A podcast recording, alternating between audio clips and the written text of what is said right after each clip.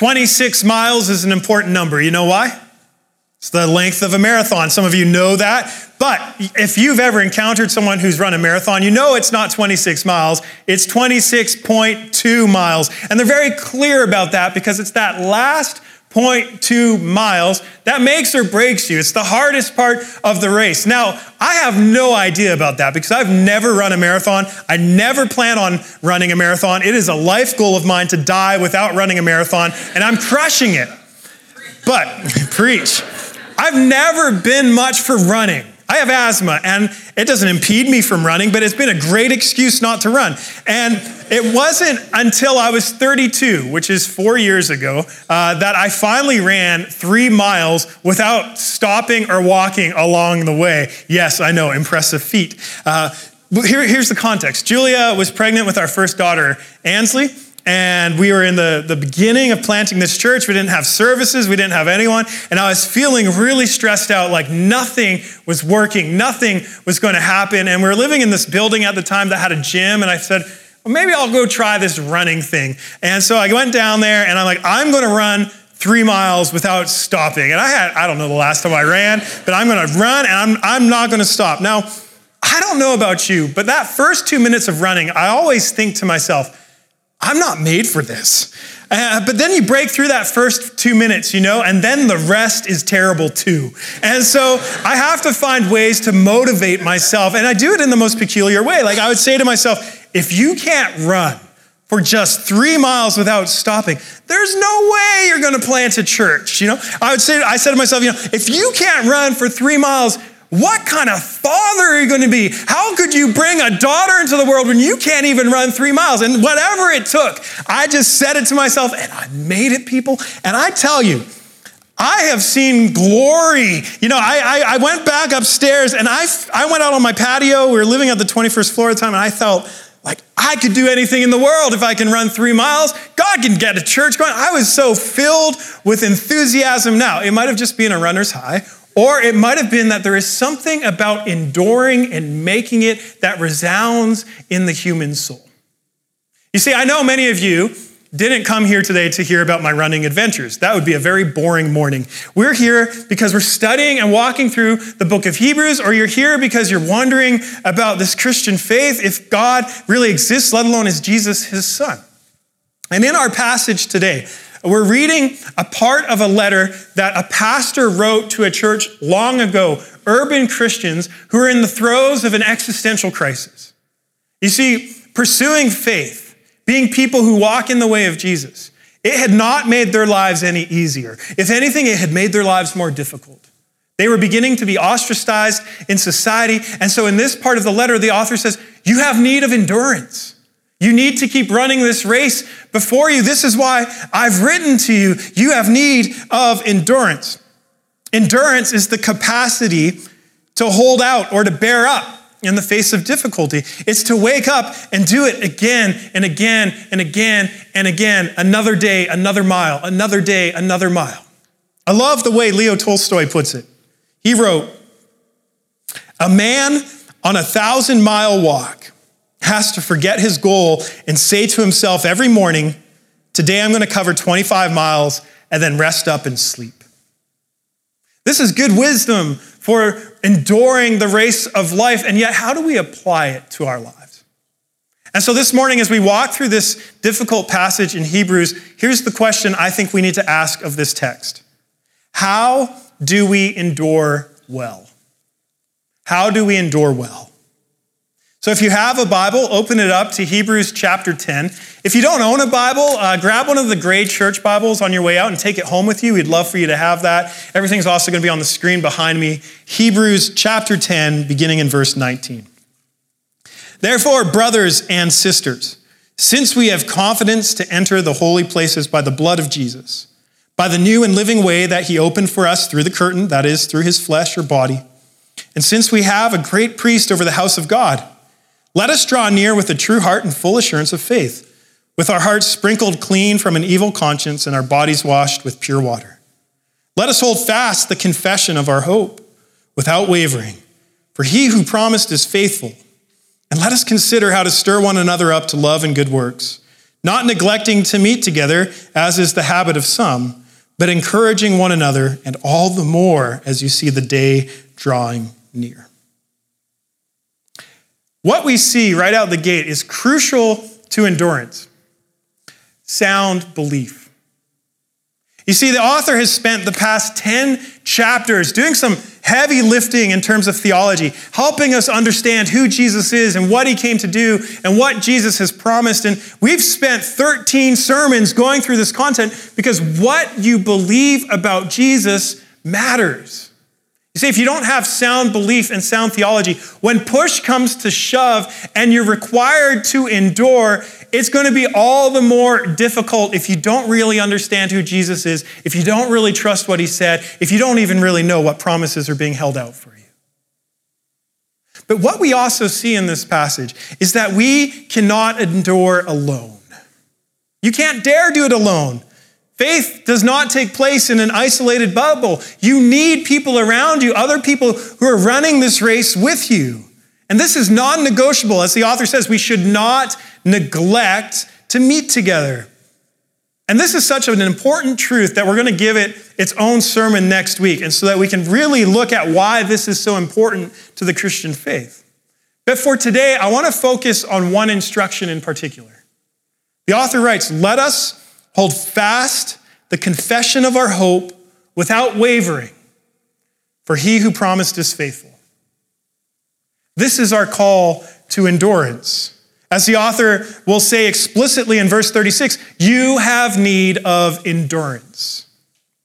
Endurance to the author of Hebrews means holding fast to our hope. In other words, your grip on hope should be so tight that your, your knuckles are turning white. Your hope, your hope in what God has promised for his people, and not just for his people, but has promised for you, should never be compromised. At no cost should you let go. We're, we're not just called to hold on, we're called to hold on without wavering, because he who promised is faithful. But this, this is such a tall order. How do we endure in this way without wavering? Here's the first thing you need to know if you're going to endure you must know the cost if you choose not to endure. If you want to endure, you have to weigh the cost of failing to endure. Look at verses 26 through 31. If we go on sinning deliberately after receiving knowledge of the truth, there no longer remains a sacrifice for sins but a fearful expectation of judgment and a fury of fire that will consume the adversaries. Anyone who has set aside the law of Moses dies without mercy on the evidence of two or three witnesses. How much worse punishment do you think will be deserved by the one who has trampled underfoot the Son of God and has profaned the blood of the covenant by which he has sanctified and has outraged the Spirit of grace? For we know him who said, Vengeance is mine, I will repay. And again, the Lord will judge his people. It is a fearful thing to fall into the hands of the living God. These are very uncomfortable verses. If you're a guest with us this morning, if you're just exploring the Christian faith, good morning, welcome. We'll get through this. But all of us, Christian for a long time, are just exploring. These are difficult and uncomfortable words. But what we must challenge ourselves to do is to accept the full picture of God offered here. God is a God of grace, but he's also a God of judgment. And you can't have one without the other. We don't get to throw out the challenging parts of God. Otherwise, in that case, we're reducing God down to someone manageable, someone customized and tailored to our own preferences. You see, when you reject parts of God, when you reduce God, that version of God can never actually challenge you because that God always agrees with you. If your vision of God only affirms everything you already think and feel, then you can be assured that you are not worshiping God. You're worshiping yourself. It is indeed a fearful thing to fall into the hands of the living God. And here's why God is free to be who God is. God is free to be who God is, and God is free to do what God wants to do, which means we don't get to tell the living God who he ought to be and how he ought to live. And it's terrifying because God has declared to us that there's severe consequences for sin. Severe consequences. After all, if there isn't a terrible outcome for sin, if there's no terrible outcome, what exactly did Jesus Christ die to save us from? The cross is not a solution to a minor problem. The cross is not a solution for sins if sins are really no big deal before the God of the universe. But here's the thing it's tempting to get caught up in this part of the passage and miss the actual bigger issue that is even more difficult. A bigger challenge. The author writes this If we go on sinning deliberately after receiving the knowledge of the truth, there no longer remains a sacrifice for sins. Is that anybody's favorite memory verse? If we go on deliberately sinning, there's no forgiveness. This passage has caused a lot of confusion throughout church history. There was a season in the church where Christians would wait as long as possible, ideally until their deathbed, to be baptized because they were convinced that any sin after baptism was not forgiven. That's a stressful way to live. But what happened was they had missed uh, the forest for the trees. They missed the context. Because the deliberate sinning here is very specific. The author names it in the next verses. This is about a very specific type of deliberate sinning. This is about abandoning Jesus altogether and choosing not to endure in faith. The author expands the caution. Look at verse 29. This is the deliberate sinning he has in mind. How much worse punishment do you think will be deserved by the one who has trampled underfoot the Son of God and has profaned the blood of the covenant by which he was sanctified and has outraged the Spirit of grace? I've been married to Julia coming up on 10 years next month, uh, and our marriage has had very little struggle. There's been very few times so far where we've really felt like we had to endure one another. And if I'm honest, she probably would say something different. But, but all in all, we've had a, a beautiful marriage. And every morning we wake up and we choose to say yes to one another yet again. And it's not to say we've never had challenges or fights, we've never had difficult seasons, but by and large, we've had a really good and, and beautiful marriage. And we're grateful to be parents, and that requires endurance. But Ansley and Maggie, they truly are gifts. They've made our life different, but good. And now, I'm not talking about my marriage as if this is like something you should emulate or should live under that shadow. Um, marriages look different, and everybody has different stories. I'm bringing this up to say if tomorrow I decided I'm not going to endure anymore, what would that look like? If I said to Julia, for no warrant, I'm done. I am not going to endure as your husband anymore. I, it's over. And I left. I would be trampling her on the way out. If I looked my little daughters in their beautiful blue eyes and I said, You are no longer my daughters. I'm done. I'm not going to endure anymore. The blood that binds us together as family, it's common. It's nothing. It's just blood. I'm not going to endure anymore.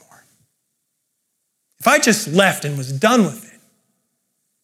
Now, saying these things makes me feel sick to my stomach in such a way that I ask Julia's permission, like I do with any illustration that involves her, but especially with this one, because it doesn't feel right to talk about my family in this way. It feels like a deep betrayal, and I'm, i can see by your faces, some of you are uncomfortable. Like, How could he even use this as an illustration? If I did this tomorrow, you would all be outraged. And you should be, and I hope you would be. And I have no intention to cease enduring as a husband or as a father. Even the thought of these things, like I said, feels like an affront because if I intentionally stopped enduring in the way I described, it's, there's something outrageous about it. Is it not a greater insult to treat the Son of God this way? Is it not a greater insult to treat the Son of God this way?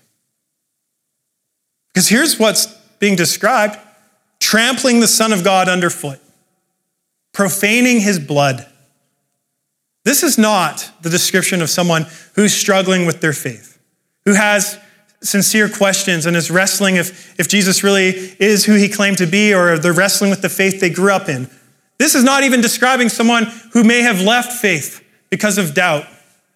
This isn't describing the person who's left and come back, but still has challenging questions about what it means to follow Jesus. This is not who the author has in mind. This is the description of someone who deliberately and willingly and even antagonistically chooses to reject Jesus. They profane the blood of the covenant. In other words, they say the blood that he shed on the cross, there was nothing extraordinary about it. It was just common. It was just more blood spilt by the Romans. There's no saving power or forgiving power to it. The author says, in doing this, you're trampling the Son of God under your feet. And more severely, they outrage the Spirit of grace. Now that sounds like a paradox. How can you outrage grace? How can you outrage grace? God is a God of grace, but his grace does not mean that he doesn't take great offense when you spurn his grace and throw it back in his face intentionally and say, I'm done with you.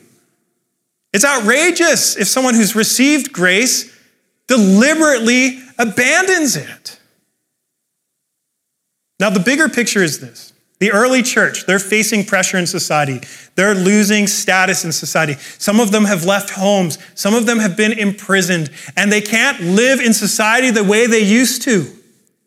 And so they're sincerely saying, Is this really worth it? Because there's costs, and enduring is hard. Maybe we should walk away from it. And if they wanted to return to their status as regular members of society in a world that had been very antagonistic towards the early Christian movement. It wouldn't be enough just to walk away. They would have to repudiate their faith. They would have to deny Christ and renounce him publicly. And so the author warns them weigh the cost. Weigh the cost. Because if you abandon Jesus, if you don't endure in faith, if you turn away from him, how could there be any forgiveness for sins. You're scorning and abandoning the one who made the one true sacrifice for sins. And the author, whether he's talking about a person in mind or whether he's just creating a scenario, we can't know. But he's saying this to sober them up, to sober us up.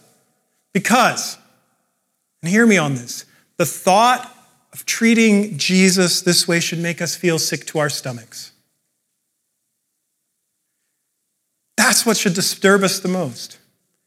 You see, if you're more offended by the language, the severe language of a fearful expectation of judgment, a fury of fire, punishment, vengeance, and judgment, if this is what offends you more than Christ being treated with such indignity, then you might need to reevaluate your heart. Because one is way more offensive than the other. And if you're going to endure, the author said, this is the principle you have to weigh the cost of not enduring.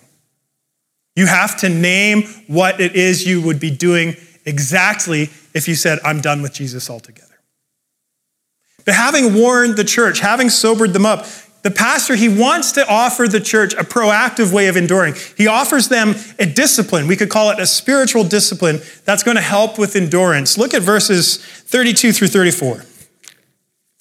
But recall the former days when, after you were enlightened, so in other words, when after you started following Jesus, you endured a hard struggle with sufferings, sometimes being publicly exposed to reproach and affliction, and sometimes being partners with those so treated. You had compassion on those in prison, and you joyfully accepted the plundering of your property, since you knew that you yourselves had a better possession and an abiding one. If you want to endure, you have to count the cost, but you also have to remember. This is a discipline of recalling, of recollecting. Just as you need to train up progressively, so I'm told, uh, to run a marathon, you know, increase the distance and all of that, your memory needs to be trained up as you follow Jesus. Your memory is this powerful gift from God.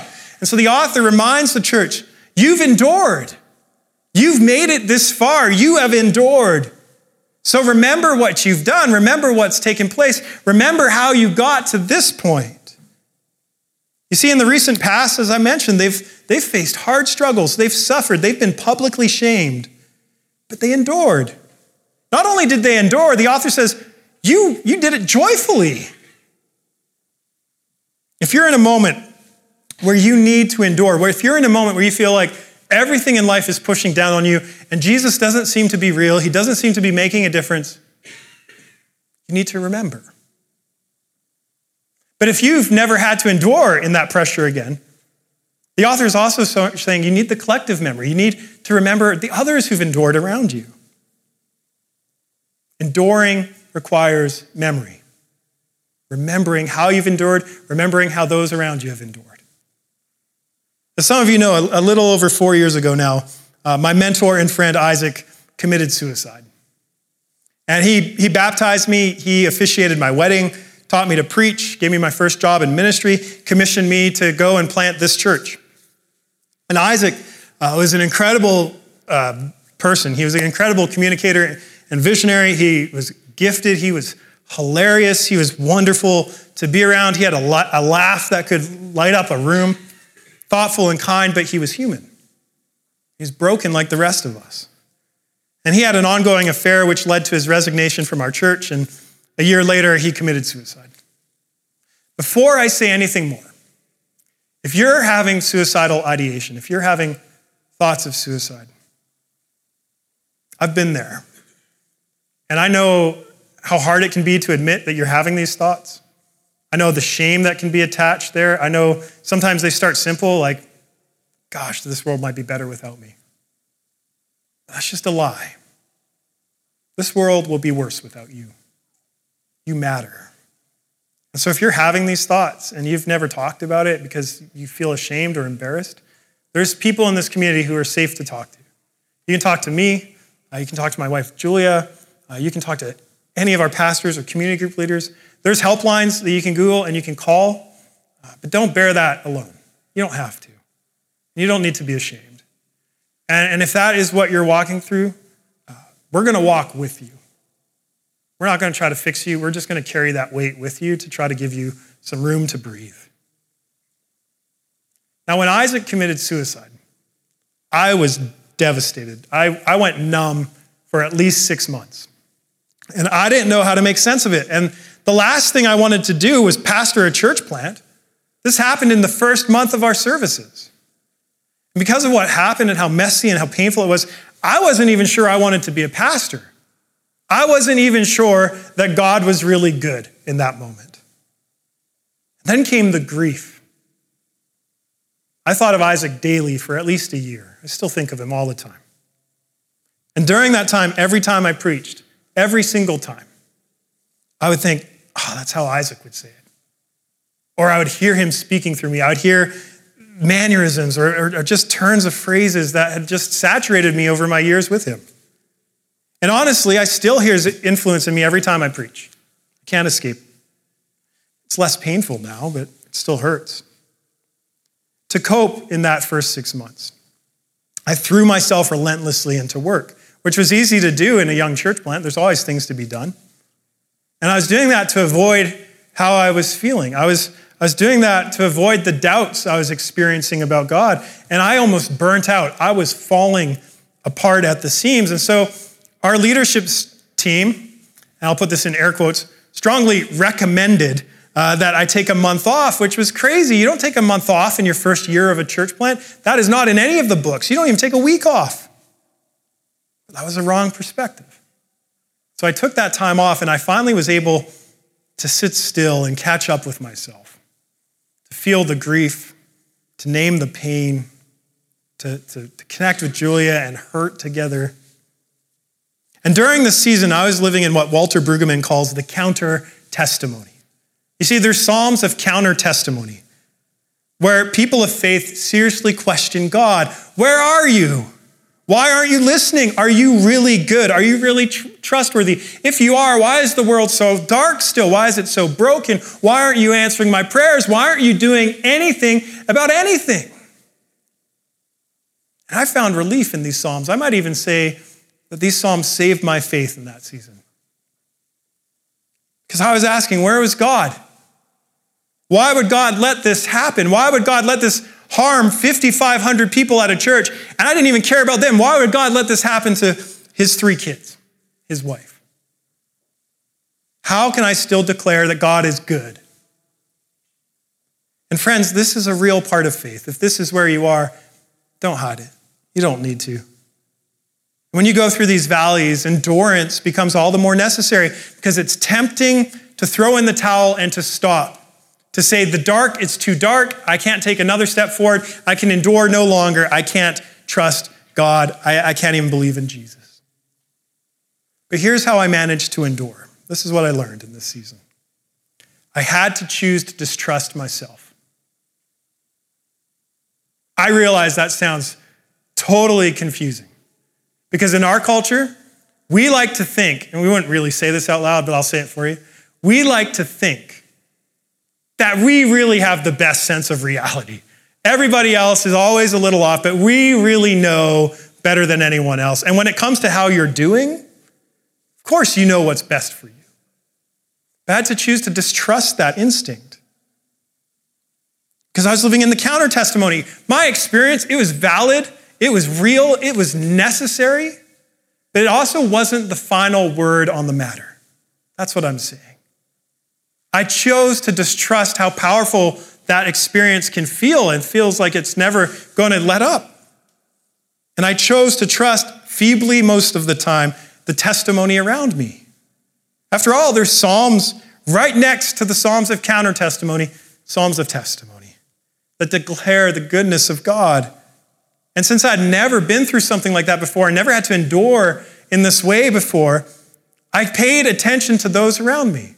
I looked at the other leaders who were also hurt by this, who I knew personally, who were enduring, who were pressing on. I, I looked through church history and found examples of people enduring who pressed on. And when I was so full of doubt and grief, I chose to trust the faith of those around me as sufficient for the day.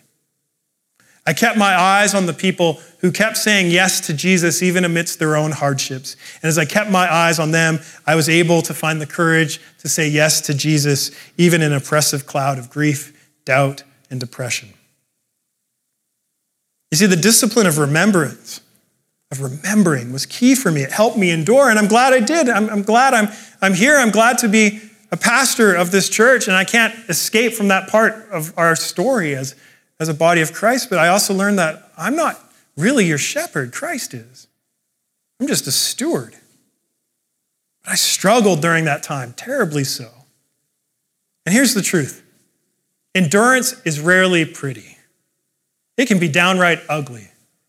You see, Christians, we fall short sometimes. We paint endurance like it means putting on a positive attitude. Have you ever endured in that way? Well, everything's fine. When uh, Juliane Koepcke was 17, her plane came apart midair over Peru. And her seat was dislodged from the plane, and she plunged 10,000 feet in the air while still strapped to her seat into the jungle, and she was the only survivor. Everyone else in the plane died, including her, but she woke up and she was still able to walk. She had a broken collarbone, some major cuts, but by and large, she was alive. And her parents were zoologists, and so she knew to find the river and to follow its stream, and that, that might take her to civilization or to a tribe. And for 10 days, she walked and she swam without food. She endured. And if you read her memoir, she talks about every morning she'd wake up and have to pull the maggots out of her wounds. There was nothing pretty about her endurance. And there still isn't. She talks very openly about this now as an adult woman. She says, I'm still enduring today. I'm still enduring through this trauma. There's nothing pretty about endurance. You may be facing severe loss, trauma, or immense pain. You might be having a downright depressing year, a difficult week, a hopeless moment. Whatever you're facing, whatever is pressing down against your faith that makes you wonder, where is God? Is it still worth pursuing this Jesus? Your endurance does not have to be pretty. Your endurance, it might involve snot and tears, heartache and disappointment, or even immense suffering, broken dreams, and dashed hopes. Enduring may very well knock the wind out of you and bring you right to your knees in dismay, wondering if you can make it another day. And that's why we, we need to remember. To remember how we've endured up until this point and how other, others have too. But this discipline of remembering needs to be coupled with repetition. Remember and repeat, remember and repeat, remember and repeat. The philosopher Kierkegaard wrote, That which is repeated has been. Otherwise, it could not be repeated. But the very fact that it has been makes the repetition into something new. Remembering how you have endured means that you can endure again. But as you endure again, it will be new, it'll be different, it'll still be challenging, but you know because you remember that you've done it so you can repeat it. It's not a dull or monotonous grit your teeth and grin and bear it, but a posture of God has shown himself faithful even if I don't understand. And he'll be faithful again. Because we do not know a God who is unfaithful. That God does not exist according to the Christian scriptures. We do not know a God who's unfaithful. And as the author exhorted us, let us hold fast the confession of our hope without wavering, for he who promised is faithful. If you want to endure, then, you need to count the cost of not enduring. You need to embrace this discipline of remembering and repeating in those challenges. But you also need to know what you're enduring for, and that's far more important than anything I've said. This is how the author concludes in verses 35 through 39. Therefore, so in light of all of this, do not throw away your confidence, which has a great reward. For you have need of endurance, so that when you have done the will of God, you may receive what is promised. For yet a little while, and the coming one will come and will not delay. But my righteous one shall live by faith, and if he shrinks back, my soul has no pleasure in him. But we are not of those who shrink back and are destroyed, but of those who have faith and preserve their souls. Endurance, it needs to be backed up by something bigger. You see, cultural endurance is about your own strength, buckling down, achieving your goals. But Christian endurance is about Christ's strength. Cultural endurance is personal resolve. I'm going to get there. Christian endurance is about hope. Cultural endurance is about optimism, thinking that the best will happen. But Christian endurance is about promise, knowing that God keeps them. Cultural endurance is about temporary gain, but Christian endurance is about eternal inheritance, a reward. You see, we're invited to endure for hope, to endure for a better possession, to endure for a great reward. What is it? You are enduring for the Son of God who is trampled for you. The Son of God who loves you so much that he shed his blood for you so that he could be with you forever. You're enduring so you can join him in eternity. You're enduring for a world to come where all wrongs will finally be righted. And I know that that's hard to believe in. That these tragedies we experience, the suffering in the world, these giant question marks that loom over this world about how God is good and where is He, that will be resolved.